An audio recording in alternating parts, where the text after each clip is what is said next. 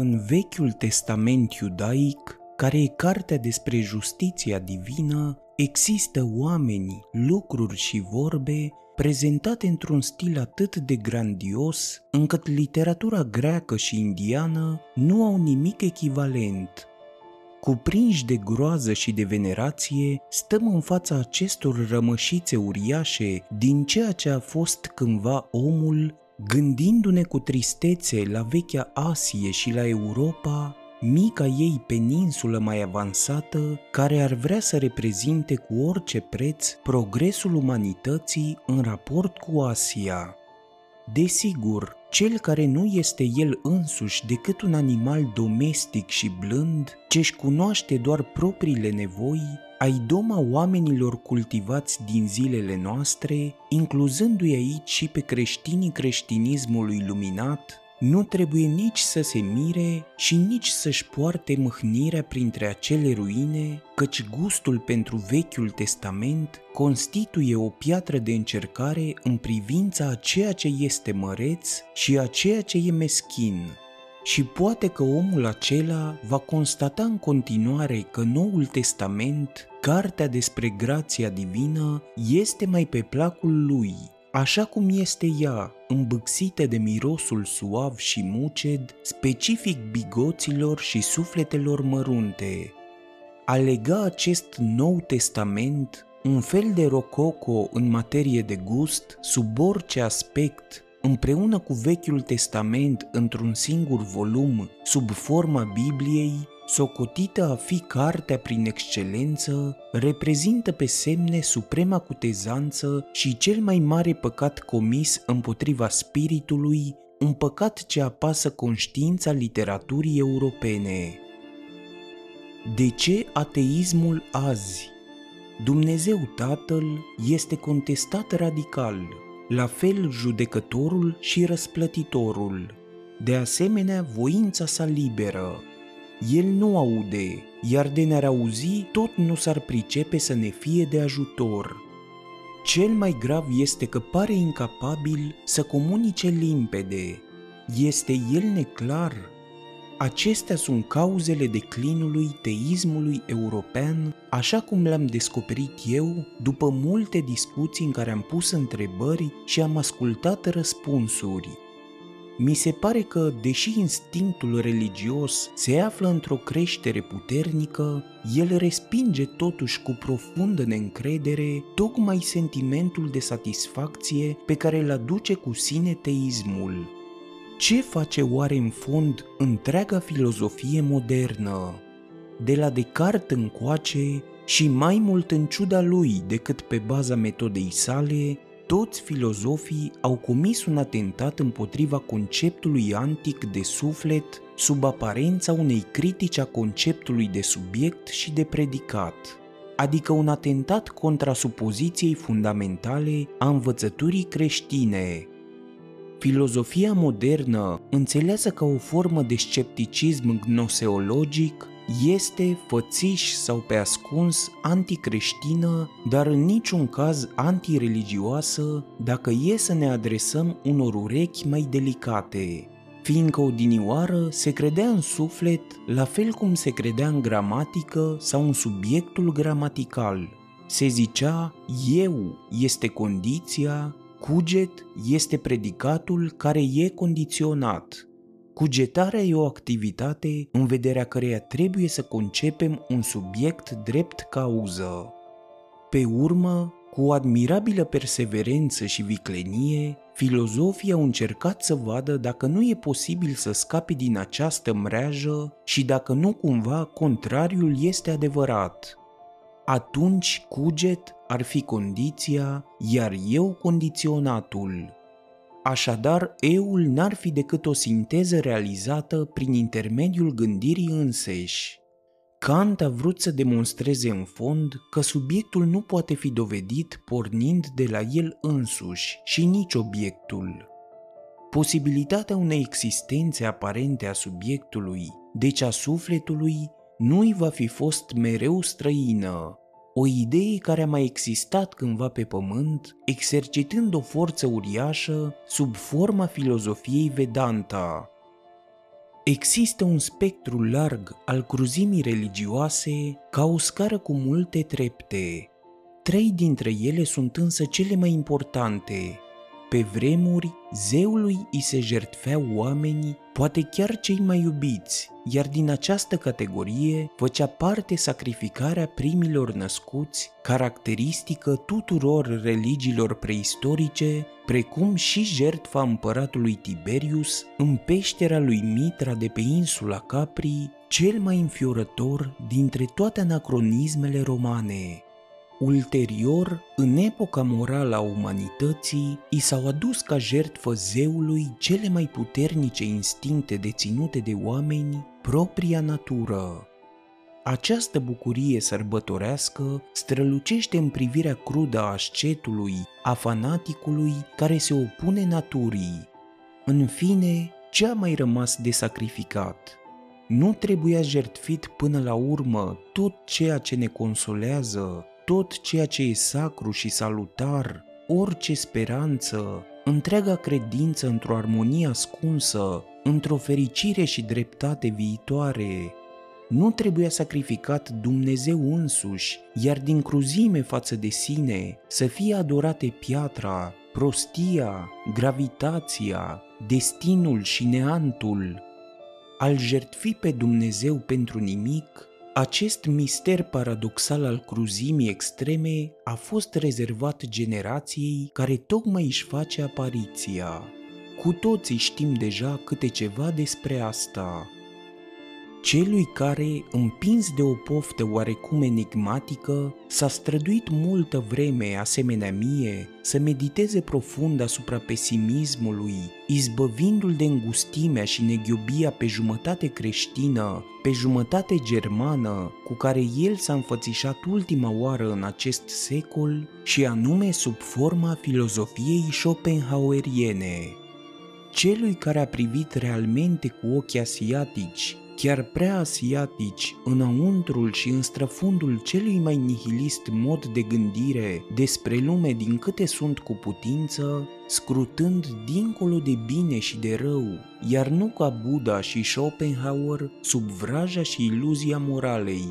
Poate că aceluia i s-au deschis ochii tocmai astfel, fără ca el să vrea de fapt, asupra idealului opus –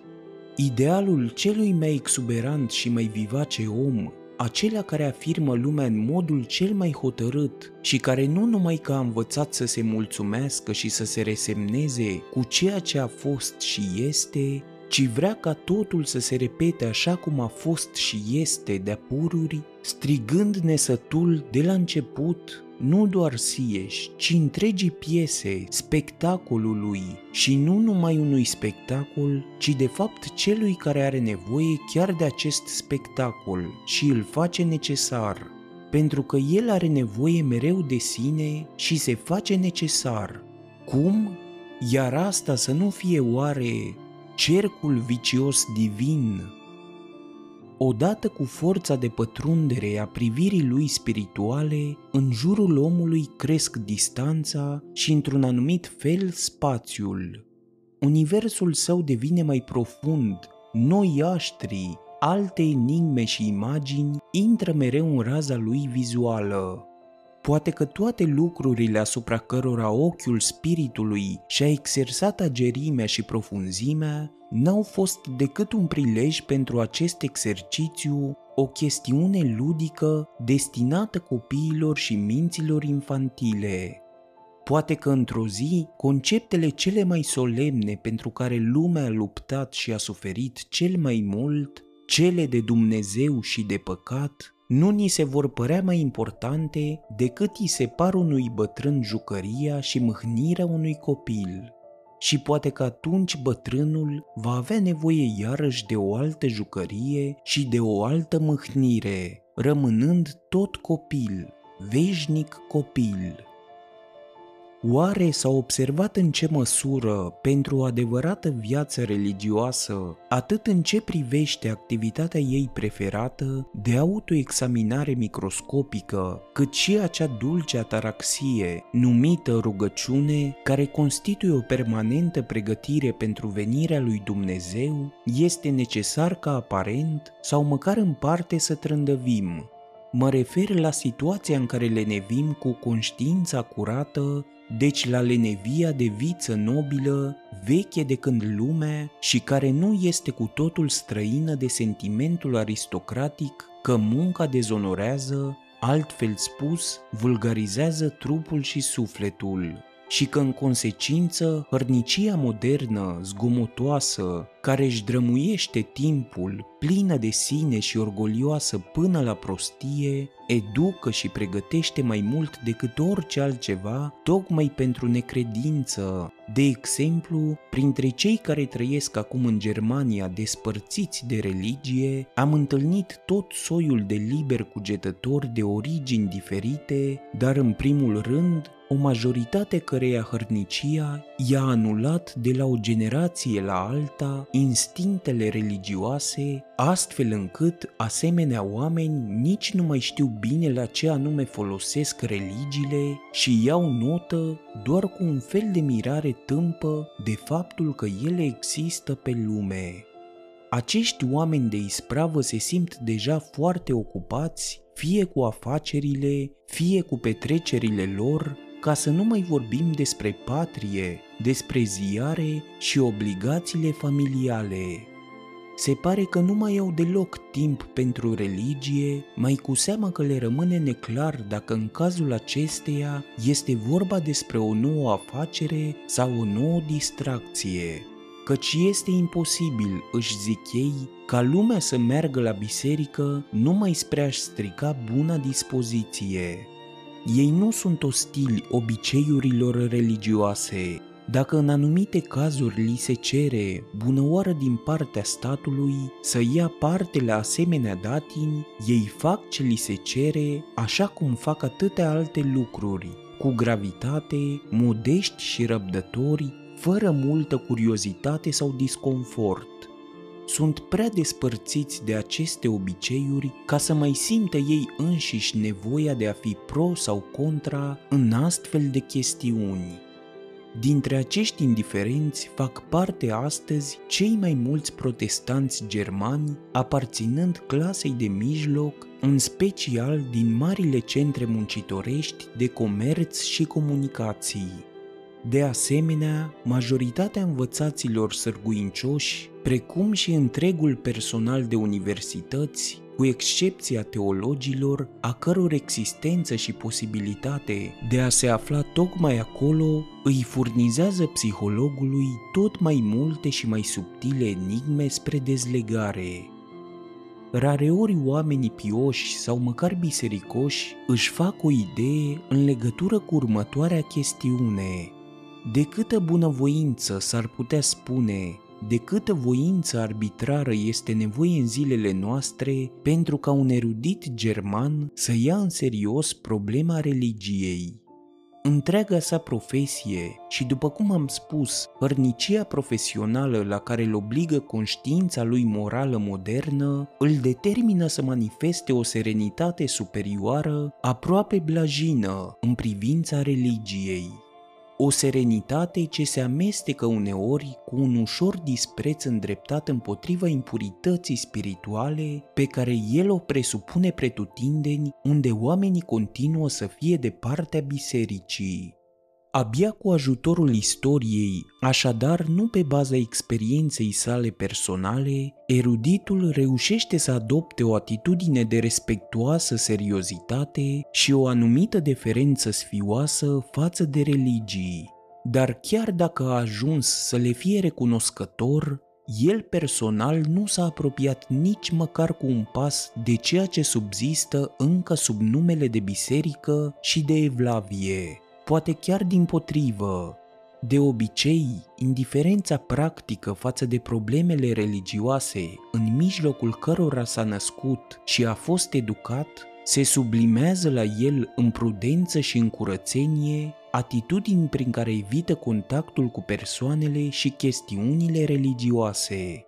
Și tocmai toleranța și omenia lui profundă pot fi cele care îi cer să se ferească de situațiile delicate pe care comportamentul tolerant le aduce cu sine. Fiecare epocă își are propria ei naivitate în materie de divinitate, pentru născocirea căreia o pot invidia alte epoci și câtă naivitate respectabilă, infantilă, infinit de nătângă există în această credință pe care eruditul o are în superioritatea lui, în conștiința curată a propriei toleranțe și în siguranța simplă și nevinovată cu care instinctul său îl tratează pe omul religios ca pe un tip inferior și mediocru, deasupra căruia el însuși s-a ridicat, eliberându-se și îndepărtându-se de acesta. El, piticul îngânfat și mitocan, un sârguincios și agil salahor intelectual, mântuitor al ideilor, al ideilor moderne. Cine a privit lumea în profunzime, ghicește pe semne câtă înțelepciune rezidă în faptul că oamenii sunt superficiali. Instinctul de conservare îi învață să fie nestatornici, ușuratici și falși, Aici colo, atât la filozofi cât și la artiști, întâlnim o adorație pătimașă și exagerată a formelor pure. Să nu se îndoiască nimeni că acela care are o asemenea nevoie de cultul suprafeței a eșuat la un moment dat în tentativa de a ajunge de desubtul ei. Va mai fi existând o ierarhie chiar în privința acestor copii ce au ars odată cu focul, Mă refer la artiștii născuți ce nu mai găsesc altă plăcere a vieții decât în intenția de a-i falsifica imaginea, de parcă s-ar răzbuna într-una pe viață. Dezgustul lor de viață s-ar putea măsura după felul în care doresc să-i vadă falsificată, diluată și divinizată imaginea pe care o trec în transcendent iar oamenii religioși s-ar putea număra și ei printre artiști, trecând drept cea mai elevată categorie a lor. Teama profundă și suspicioasă, trezită de un pesimism incurabil care constrânge milenii întregi să se țină cu dinții de o interpretare religioasă a existenței teama acelui instinct care presimte că omul ar putea intra în posesia adevărului prea devreme, înainte de a fi devenit destul de puternic, destul de tare și de artist. Privite din această perspectivă, pietatea, viața într Dumnezeu, ne-ar apărea atunci ca fiind ultimul și cel mai elaborat produs al fricii de adevăr, ca adorație și beție a artistului în fața celor mai consecvente dintre toate falsurile, ca voință de a răsturna adevărul, ca voință de minciună cu orice preț. Poate că până acum n-a existat un mijloc mai eficient de a-l înfrumuseța pe om decât pietatea însăși. Grație ei, omul poate deveni măiestrie, suprafață, joc de culori și bunătate, într-atât încât nici nu mai suferim să-l vedem. Să iubești pe oameni de dragul lui Dumnezeu, Iată sentimentul cel mai nobil și cel mai de neconceput la care umanitatea a ajuns până acum. Că filantropia lipsită de intenția ascunsă de a sanctifica este o prostie și o brutalitate în plus, că aplicarea spre această iubire de oameni trebuie să-și primească întreaga măsură, rafinamentul, grăuntele de sare și fărâma de ambră abia de la o înclinație superioară, Oricine ar fi fost omul care a simțit și a trăit acest lucru pentru prima oară și oricât i s-ar fi împleticit limba când a încercat să exprime un sentiment atât de delicat, fie ca el să rămână pentru noi de-a pururi sfânt și venerabil, deoarece este omul care a zburat cel mai sus până acum și s-a rătăcit cât se poate de frumos. Filozoful, așa cum îl înțelegem noi, spiritele libere, ca fiind omul cu cea mai cuprinzătoare responsabilitate, având conștiința întregii evoluții a umanității. Acest filozof se va sluji de religii în opera sa de instruire și de educare, la fel cum se va servi de situația politică și economică din momentul respectiv. Influența pe care o poți exercita cu ajutorul religiilor și care îți permite să selectezi, să cultivi, fiind în permanență atât distructivă cât și creatoare și formativă, este multiplă și variată în funcție de tipul uman plasat sub vraja și protecția ei. Pentru cei puternici și independenți, pregătiți și predestinați să comande și care întruchipează rațiunea și arta unei rase dominatoare, religia este un mijloc în plus de a înfrânge rezistența și de a putea stăpâni. E ca un lanț ce îi leagă la oaltă pe stăpâni și pe supuși și care denunță și dă pe mâna celor din tâi conștiințele celor din urmă, partea lor ascunsă și intimă, căreia i-ar plăcea să scape de obediență iar în cazul că, datorită unei înalte spiritualități, anumite naturi de origine nobilă înclină spre o viață mai retrasă și mai contemplativă, rezervându-și doar cea mai rafinată formă de dominație, exercitată asupra unor tineri selectați sau asupra călugărilor din confrerie, religia poate fi folosită de ei chiar ca un mijloc de a-și găsi liniștea în vacarmul și necazurile produse de o guvernare mai grosolană și de a-și păstra puritatea în fața mizeriei inerente oricărei acțiuni politice. Așa au înțeles lucrurile brahmanii, de pildă, cu ajutorul unei organizații religioase, ei și-au asigurat puterea de a desemna regii pentru popor, în timp ce ei înșiși s-au ținut la distanță și au rămas deoparte, simțind că au misiuni superioare celor regale. Totuși, religia călăuzește și o parte a supușilor – ea le oferă prilejul de a se pregăti în vederea unei viitoare dominații și pentru a prelua într-o zi comanda.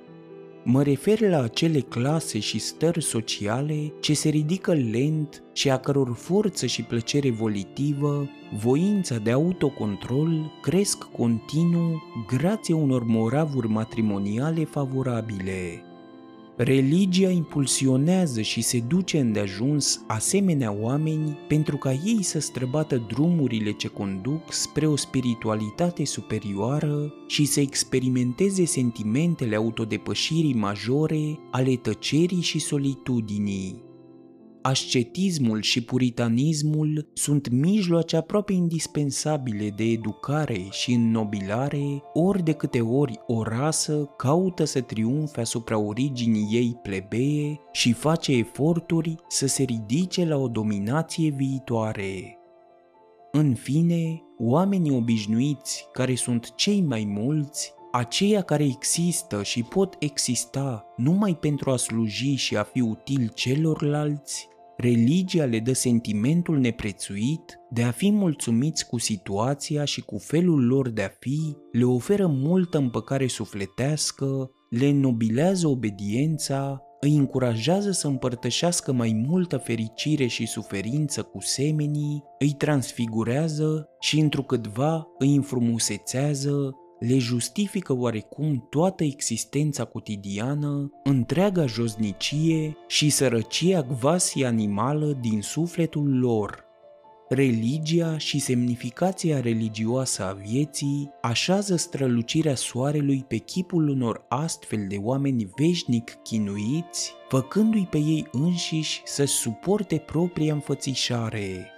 Religia acționează în mod curent ca filozofia lui Epicur asupra suferinzilor de rang mai înalt. Are un efect reconfortant, îi cizelează și exploatează cumva în beneficiul lor suferința pentru ca în final chiar să o sanctifice și să-i găsească o justificare. Poate că nimic nu este mai demn de respect în creștinism și în budism decât arta lor de a-l învăța până și pe cel mai umil om să se integreze, prin pietate, într-o aparentă ordine superioară a lucrurilor și să continue astfel să fie mulțumit cu ordinea reală în cadrul căreia trăiește destul de greu. Și tocmai de aceste greutăți are nevoie. Ți-a plăcut episodul? Dă-i subscribe și vei avea acces la celelalte pregătite. Nu uita să dai și coment și share pentru ca toți să afle unde pot găsi audiobook-uri gratis.